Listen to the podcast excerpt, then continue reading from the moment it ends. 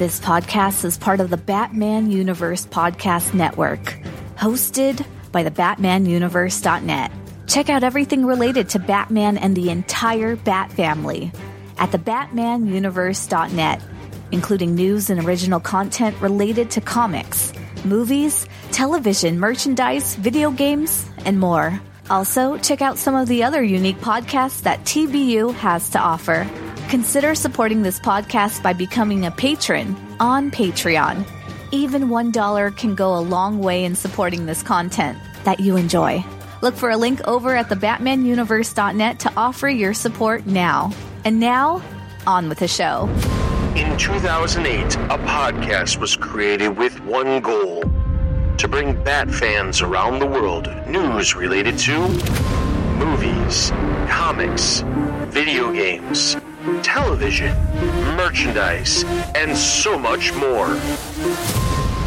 And now, the Batman Universe podcast has returned.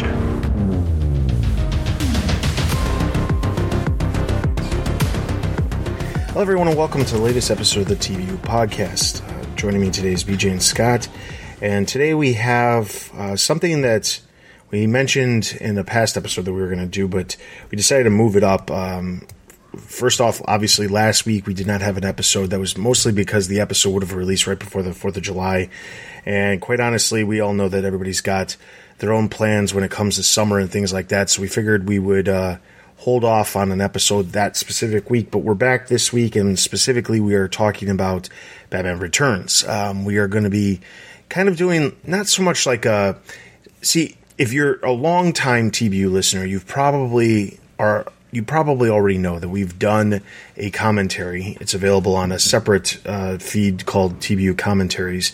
Um, you can find it on Apple and all the other podcast platforms. But we did one like ages ago. Like I'm talking a very long time ago, probably a solid 12 years or more ago kind of situation. And the at the time it was it is what it is. And as you as you grow as a Bat fan and as you absorb more content, you go to you go to appreciate things that you might not have appreciated before. And I think Batman Returns, while it's obviously not lauded compared to let's say Batman Robin or to a degree Batman Forever, there are people who do not find Batman Returns as good as Batman 1989 or the Dark Knight trilogy, or obviously more recently with uh, the Batman. But there's it. There's still a lot of really thing, great things to appreciate. And this year, specifically uh, in the month of June, the film is celebrating its 30th anniversary when it first released in theaters. So we wanted to kind of do like a retrospect and talk about um, you know a variety of different things from the film. So um, as usual, when it comes to one of these things, I typically pass it off to Scott because he does a great job uh, prepping for this, and I, I I unfortunately don't have the ability to do that. So Scott. What do we have in store for Batman Returns? The way I have this set up is, you know, I'm going to start off with a question, and then we'll talk about special effects a little bit, favorite moments, and then go into the individual characters, and then come together into what we think the movie's about. And at the very end, I have an extra question about one of the very minor characters that I know BJ and I have often joked about. Um, but we'll get to that. So I'll dive right in. I'm going to start off. Um, we did do an episode, you know, a while back about whether or not we thought this was a Christmas movie. Um, you can listen to that episode, and it's a it was a pretty fun one. But I'm going to start off by asking the question: Is it weird to release a Christmas movie in June, where said quote Christmas movie unquote starts with Pee Wee Herman and his wife abandoning their deformed son in a river, in kind of a Moses vibes kind of way? Um, so it's interesting because this is this this isn't the only movie this happens in. And honestly, we can look at the Batman and say that film literally was Halloween night and it released in March. And obviously, they had planned on it releasing at a different point in time in the year. Regardless, it happened when it did, and it's just amusing that it, all, you know, things like that always, you know, ha- end up working out the way they do. Um, the Batgirl film is supposed to be taking place around the Christmas season and or the holiday season, and uh, who knows if that movie's actually going to be hitting theaters um, or HBO Max, whatever they're going to end up doing with that film around Christmas. Is it weird to have a filming uh, in June for Christmas? No, and I think the reason why is because at least here in America, when you think of Christmas, or at least most people think of Christmas, you think of snow, you think of uh, you know tons of decorations and things like that. But I think that there's a lot of places if you're not from the Midwest or the Northeast or certain parts of the Northwest, I don't really think that that that idea of Christmas is a real thing when it comes to the vast majority of America. If you live in the South or you live in the West, there's you don't have snow, you don't have like yeah, there's decorations and such, but it's very different portrayal. And I think I grew up in the Midwest, and I always just assumed I associated snow with Christmas. And then as I got older, I realized how little it actually is snowing during Christmas. So I think in the larger scheme of things, uh, to answer your question, I don't think it's too weird to do that. Um, I think that if you're whether or not it's a Christmas movie is you know can be obviously heavily debated, and we've we've done that before. But I think that if you look at it from the idea of it not necessarily being a Christmas film, but it being a film that takes place during that season, I don't think it's that strange. Now it'd be different if it was a film that was strictly about Christmas, like you know some of the famous movies like Home Alone or A Christmas Story or National Lampoon's Christmas Vacation. Those films are obviously those would be weird to come out in you know, in that time frame of of June. But for this film, it just happens to have the setting of that time of the year, so I think it's okay for it to to be to, to be released in June. Yeah, I don't think I don't think it's strange to have it be a Christmas movie in June, but it's obviously strange to throw at the uh, baby in the first scene of the movie. But that's uh, Tim Burton. I'm sure we'll discuss. We'll get all into the Burtonisms but I'm sure Scott that you kind of were wishing it was Christmas, watching it in uh, middle of summer. I'm sure it's warm wherever you are. Yeah, it, it was pretty hot today. Um, and I did yeah. brush up on it again today. But yeah, it's just something I noticed because you know, going back to the opening with um, baby penguin being dumped into the river, it seems like, and then throughout the movie, it seems like you know the plot and the structures everything that's kind of the antithesis of what we would think about in the christmas season.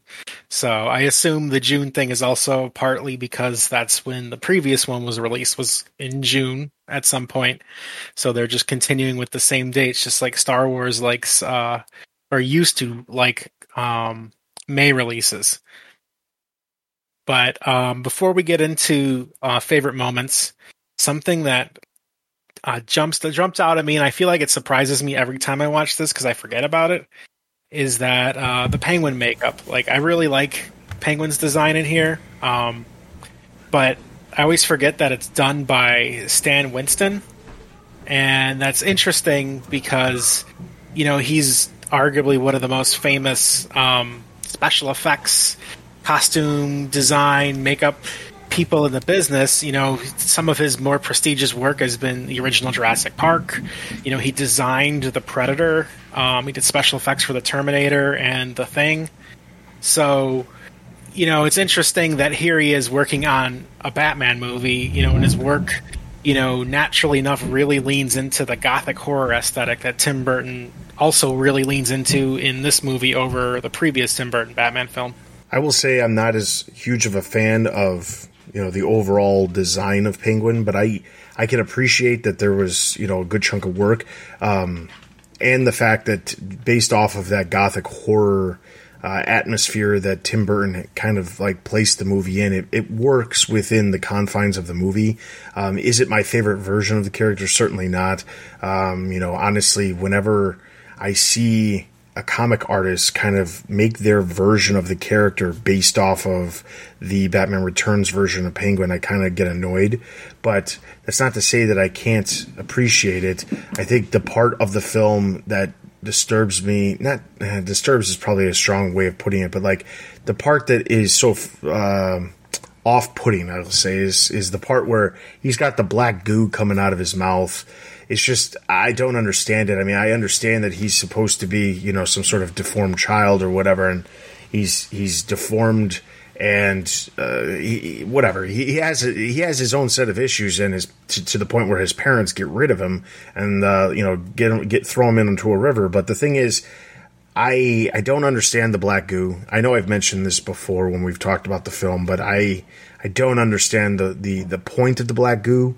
Um, I'm not sure if that was intention intended. You know, if that's something Stan Winston worked on or not, but it, when when you look at it within the confines of the gothic horror film, I think the version of the character works. I just don't want to see it spread out and become something that affects other you know points of medium when it comes to the penguin. Yeah, for that design of penguin where he's uh, got flippers for hands, that was our design for penguin in the the animated series. Obviously, less gross and less um, goo everywhere. He was more of a gentleman in the animated series, but it was definitely a different take on the penguin where he was a deformed mutant um, than we've seen in the past. And uh, he had his rubber ducky toy. I love the rubber ducky vehicle. I know there's a funko coming out about that. I'm gonna have to try to pick that up but it's definitely a unique uh, unique penguin that we'll probably never see that version again really in live action yeah probably not i mean you know, it, it it probably would be a little dated though too to to drag that up. It's kind of its of its own era and its own, you know, unique spot, I guess, in film. Um, but on that note, you know, watching it again, what are your favorite moments from the movie? So one of my favorite moments um, it has to do more with kind of the overarching romantic element of the film. You know, when you watch Batman 1989, Vicki Vale exists, but I don't really feel like there's any real chemistry there. I feel like Bruce is smitten with her, she's smitten with the idea of Batman, and that's the extent of how they come to be. Regardless of how it ends up at, at the end of the film, it it just it, it's not very strong when it comes to that element between them. But with this film, I think one of the strongest things in the film is the Selina and uh, Bruce element. Um, it does a great job by itself, but then uh, I think by far my favorite moment of the film is actually at the end when Batman takes his his you know he rips his mask off in the um, the power area where you know there's the, the the electricity and such. And he he basically says to Catwoman like she has the ability to be good and that I like that moment. It, it, it, says leaps and bounds what those two characters are and who they are outside of just film. It's like you know, I was just complaining about how I'm not a huge fan of this version of Penguin in the film, but when it comes to the relationship that's shown between Selina and Bruce, I think the film does a great job. Um, I wouldn't, it, it, honestly, I would put it right on par with what we just saw with the Batman with Selina and Bruce. Um, but even more because Bruce isn't really the character that uh, Selina's dealing with. She's more dealing with with Batman. But like when you compare it to, let's say, you know, Selina and Bruce or Batman and Catwoman in The Dark Knight Rises, that's there's it's not really it's nowhere near as good. I think Batman Returns is just far superior when it comes to that romantic side of it. And when you look at just the other films in general of the relationships that Bruce has had in film, I think that honestly, the Selina Bruce relationship or Catwoman and Batman relationship in Batman Returns is honestly one of the best we've seen out of all the live action films. Um, I I put it leaps and bounds above uh, Vicki Vale in Batman 1989. Uh, when it comes to Batman Forever and Chase Meridian, sorry, she's just obsessed with him, and you know she wants to get close. There's no even point of mentioning the love interest in Batman Robin.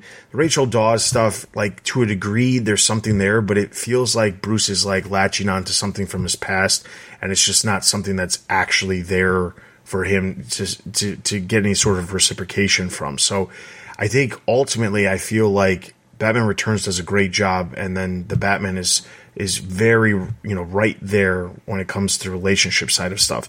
And you know, it's funny when you think about an action film or a superhero film, you're probably going to think about the characters, and you're probably going to think about you know the villains and the the action and the plot and all that. But honestly, when I look at Batman Returns, my favorite aspect is that relationship between them, and I think that there was a lot of really good chemistry between Michael Keaton and Michelle Pfeiffer.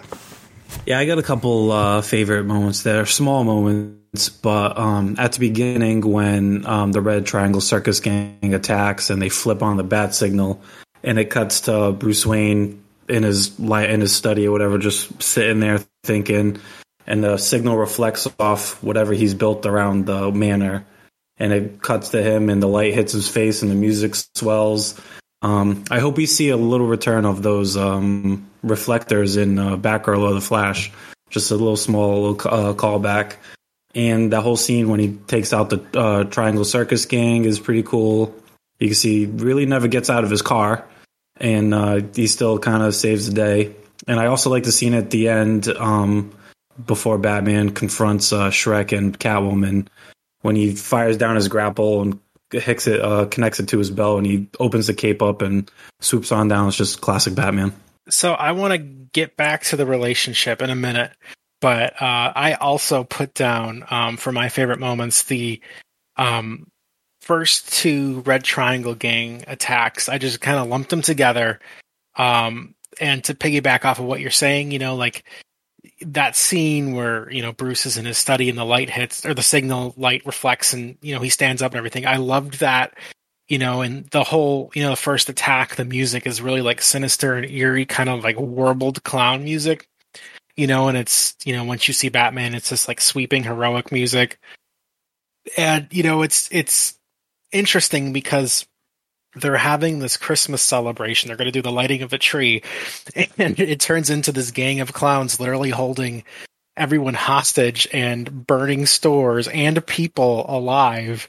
And something I noticed in watching this is Batman in this scene and in the second attack encounter with them, he's very low effort um, you know, like you said, he uses his Batmobile to take out, you know, most of the clowns. He doesn't get out. He just hits a button here, flips a switch there. You know, he roasts the fire breather.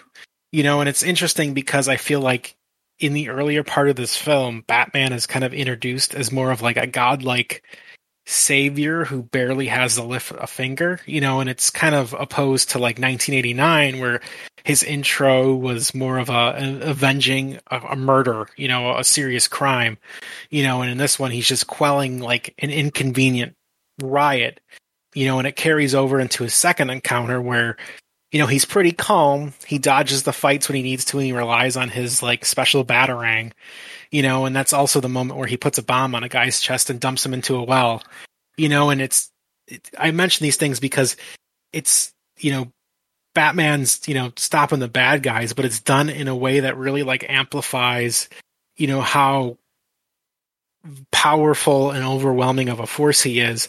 And it's not until he encounters Catwoman and Penguin do we ever really see Batman struggle. So I thought that was really interesting. Um, I don't know if you guys have any more thoughts on that interpretation of Batman before we jump back to Catwoman, but feel free. You know, it's funny that you guys mention uh, the red. You, you, it's funny you mentioned the Red Triangle Gang because uh, for those comic book readers out there, uh, they literally just made their first in continuity appearance in the pages of uh, Robin number 15 just this past month, actually. So, I mean, I, I, feel like there is definitely a connection with the fact that the comic happened to release in the month of June alongside. Um, the, you know the 30th anniversary of the of the uh, of the film, but uh, I just thought that was an interesting fact, just because I remember seeing something about it uh, recently and thinking that is too much of a coincidence for it to be not something that was on purpose. So it's funny too how um, it's a circus gang, the Red Triangle Circus Gang, but no one in the movie makes a mention of like uh, of like oh another more clowns attacking Gotham, and it shows how far we've come. Where now everything has to be connected, there has to be callbacks, and even in the sequel, they don't even mention a Joker or anything. It's it's funny too you say that because in uh, the Batman eighty nine comic book that's been running on right now, it's it's not the Red Triangle Gang or anything, but you know Gotham City is just so used to of people dressing up as clowns to like cause riots and like destruction. It's just, I guess, in that universe and in that confines, it's just like a, it's like a nor- an ordinary day for the citizens citizens of Gotham. Um, but circling back to that relationship, um, I wanted to talk about Catwoman for a little bit, you know, and and her character because like I feel like that relationship between you know Selina and Bruce Wayne is super strong, but I also feel like um, Selina Kyle is really kind of the anchor in this movie. You know, and I say that because you know after the prologue with Penguin being born, you know the first introduction we have to Gotham City is through Selina Kyle. You know, we see her at work working for Max Shreck.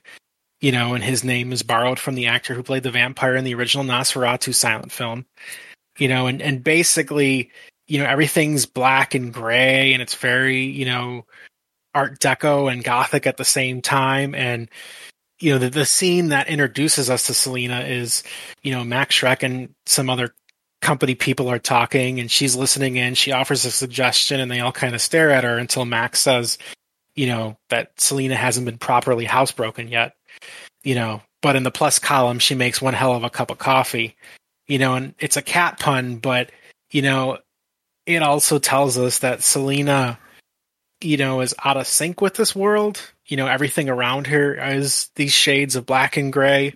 You know, and here she is in like a beige suit making coffee, and she has blonde hair too, which is also kind of in contrast to like the coloring of this movie. You know, and so I feel like you know, right from the start, she's kind of the anchor and the champion we're supposed to focus on. It's a Batman movie, but really it's like you know, in my opinion, Selina Kyle's the heart, you know, and and and in a sense too, where she's kind of like a champion for like people who don't feel at home with the world, you know, and very much like a Tim Burton character. If you think about like Edward Scissorhands or Ed Wood, or you can even go back to uh, Pee Wee's Big Adventure, where it's this weird like character who doesn't quite fit. I agree completely with completely with that, and it's it's funny because when you think about it, there's always a character in Tim Burton's films that are like is like that. Uh, a lot of, or at least not maybe not every single one of them, but a lot of his films have somebody like that where it's like not the person you're expected to root for, um, but you end up rooting for them because you understand that they're going, you know, they've got their own issues that uh, th- that make them unique and different to everyone else, but that doesn't make it any less important of the stuff that they're dealing with. So, uh, Selina is, like I said earlier, I mean, she's by far one of my favorite characters out of the, you know, all of the, you know, four films from 89 to uh, Batman Robin. She's by far one of my favorite characters eh, of all of those films. Yeah, that their relationship is definitely the Bruce Wayne Selina Kyle relationship's way better than um, uh, Bruce and Vicki, and uh, that scene at the masquerade party, where that's just a great scene when they're talking um, without. I think it's without they're not wearing their mask, and they've only everybody else is wearing a mask, but they're wearing their real mask, which is their face, because their real person is Batman and Catwoman. That's just a great scene. Yeah, I I love that scene. It's just well, it's just it kind of like everything comes to a head there, where you know, um, you know, Bruce or I guess Batman's arc is, you know, I guess, well, I guess we'll talk on that, but, um, you know, Selina Kyle's, you know, story up until that point is, you know, someone who's kind of beaten down by the world. Like when she's at her apartment, her answering machine is even kind of abusing her because it's negative messages from her mother and her soon to be ex boyfriend. Um, you know, and it's, you know, her whole thread line up until that point was like basically getting revenge, kind of asserting herself as like this new transformed person and getting revenge. So it's kind of interesting. Um, but what do you guys think about like Batman's arc? Do you think he has one? You know, it's funny with Batman because Batman doesn't really feel like the focus in either sense. You know, he's you've got Penguin on one side and you've got Catwoman on the other, and they've got great character arcs in this one. And Batman's just kind of like along for the ride. Yeah, he plays into the film, but it's really he plays into their stories. It's not really a Batman story in a, in a lot of regard, other than he is a character in the film that is focused on. But Penguin gets a lot of the focus, Catwoman gets a lot of the focus, and Batman's just kind of there. And it's it's different than what you expect from a typical Batman film because most of the time you're you're following everything from his perspective. That's what you see, and there's an occasional scene here or there that lends into what's happening with the villain or another character that's important to the plot. But with this film, it really does feel like Batman is the supporting character in the film. Yeah, he really doesn't have an arc. Um, he kind of just kind of sits around and he's very re- reacting to everything. One of my favorite kind of um, tidbits of the film is when um, they uh, expose Penguin as uh, the main bad guy at that uh, speech with Shreck, and they they got the CDs and they're scratching the CDs, and Penguin loses it, and he shoots, he fire, opens fire on the crowd, and then runs away.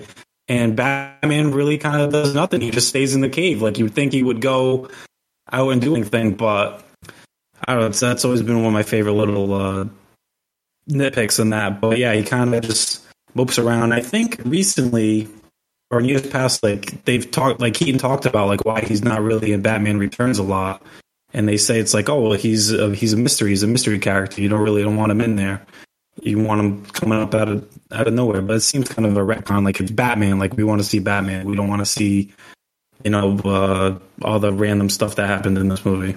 It's it's kind of funny too because like that whole scene, he was framing Penguin, and you know, I guess you could say if there was any like inkling of an arc, you know, that they didn't follow through with is when Batman's framed, you know, and he has his little like getaway from the police.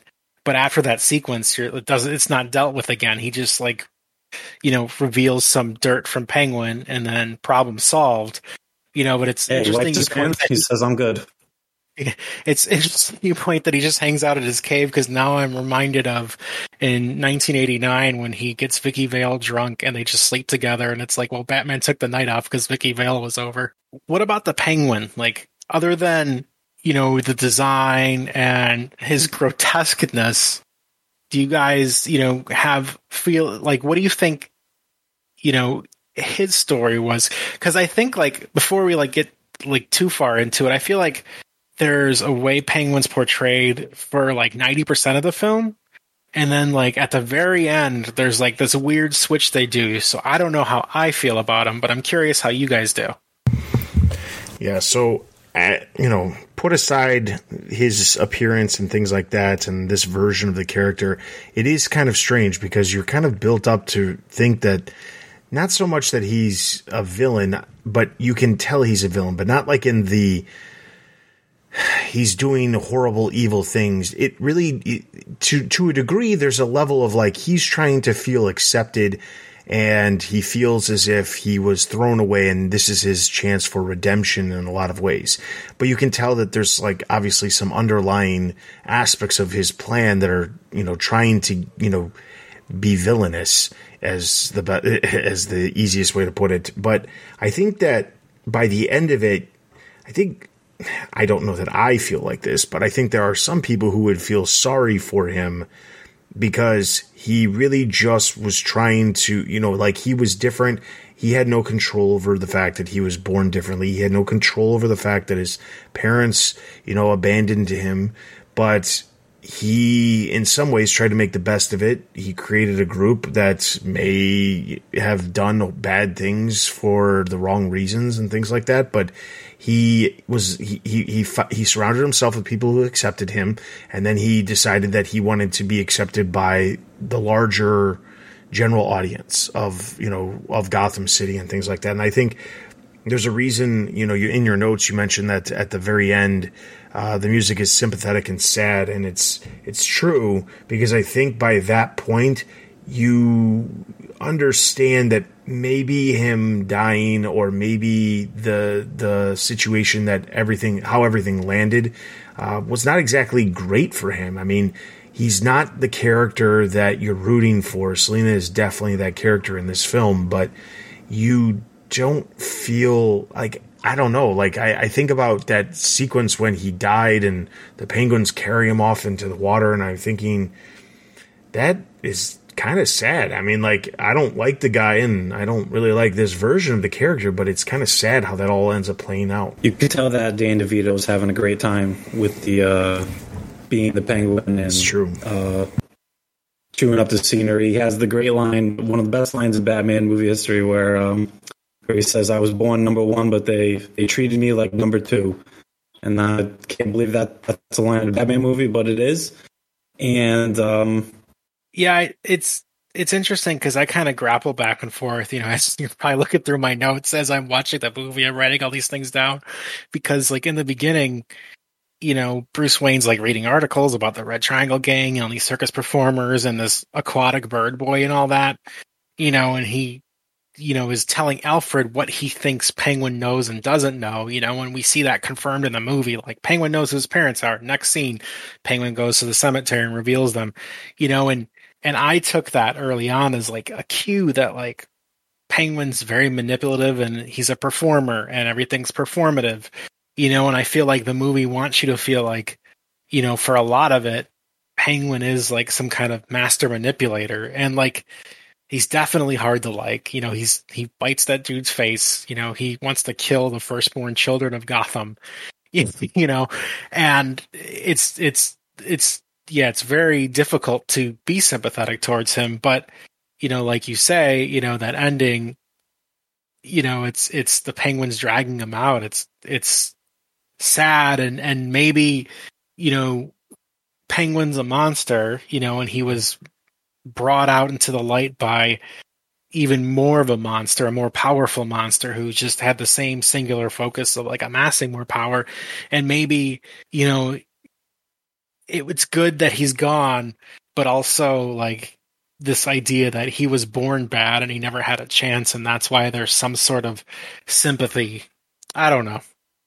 But that's, it's, it's, I feel like it's very complicated. I agree. Um, as far as like what to make of the movie as a whole, you know, I would ask this question, you know, what do you think this movie's about? That's hard to say. Like I said, I think it's a redemption for I I think to a degree there's a level of there are care there are people in the world who, you know, are forgotten, who are thrown away, who are pushed aside, and those people can have an effect. Um, you can have a good effect, you can have a bad effect. Um, you have a you, you can make the right choice, you can make the wrong choice. And I think that this movie does a great job of like showing, you know, Batman he's making choices to try to do good for people. Uh, Catwoman is kind of straddling that line, and Penguin is he's doing things that that would benefit him and not really anybody else, um, except for maybe you know his close companions. But I mean, I I think that this movie does a great job of showing like that mirrored ver- version. We talk about this practically with every Batman film because it's this it's what makes every Batman villain so good for Batman is that there are versions of characters that so closely come to what Bruce Wayne is or who Batman is and the when you see just a slight change how much different that character can be. Like there's, you know, the point in the film where he's trying to point out about who his parents were, Penguin's parents are, and uh, you know, he could have been just like Bruce Wayne if his parents didn't throw him away. And um, he could have grown up and you know had that silver spoon that Bruce Wayne had and all of that. And it's interesting because it's like that one little situation that changes everything for him. And then when you look at Selina, she has that one situation that changes her from being, you know, this background character who's making coffee for, you know, the, the company men to she, you know, takes charge of her life because of this situation that happens. And it's always interesting because Batman is that character where that one fateful night changed his life forever. And conveniently, there just happens to always be these situations that happen with a lot of Batman villains where it's like one small thing can make a huge difference.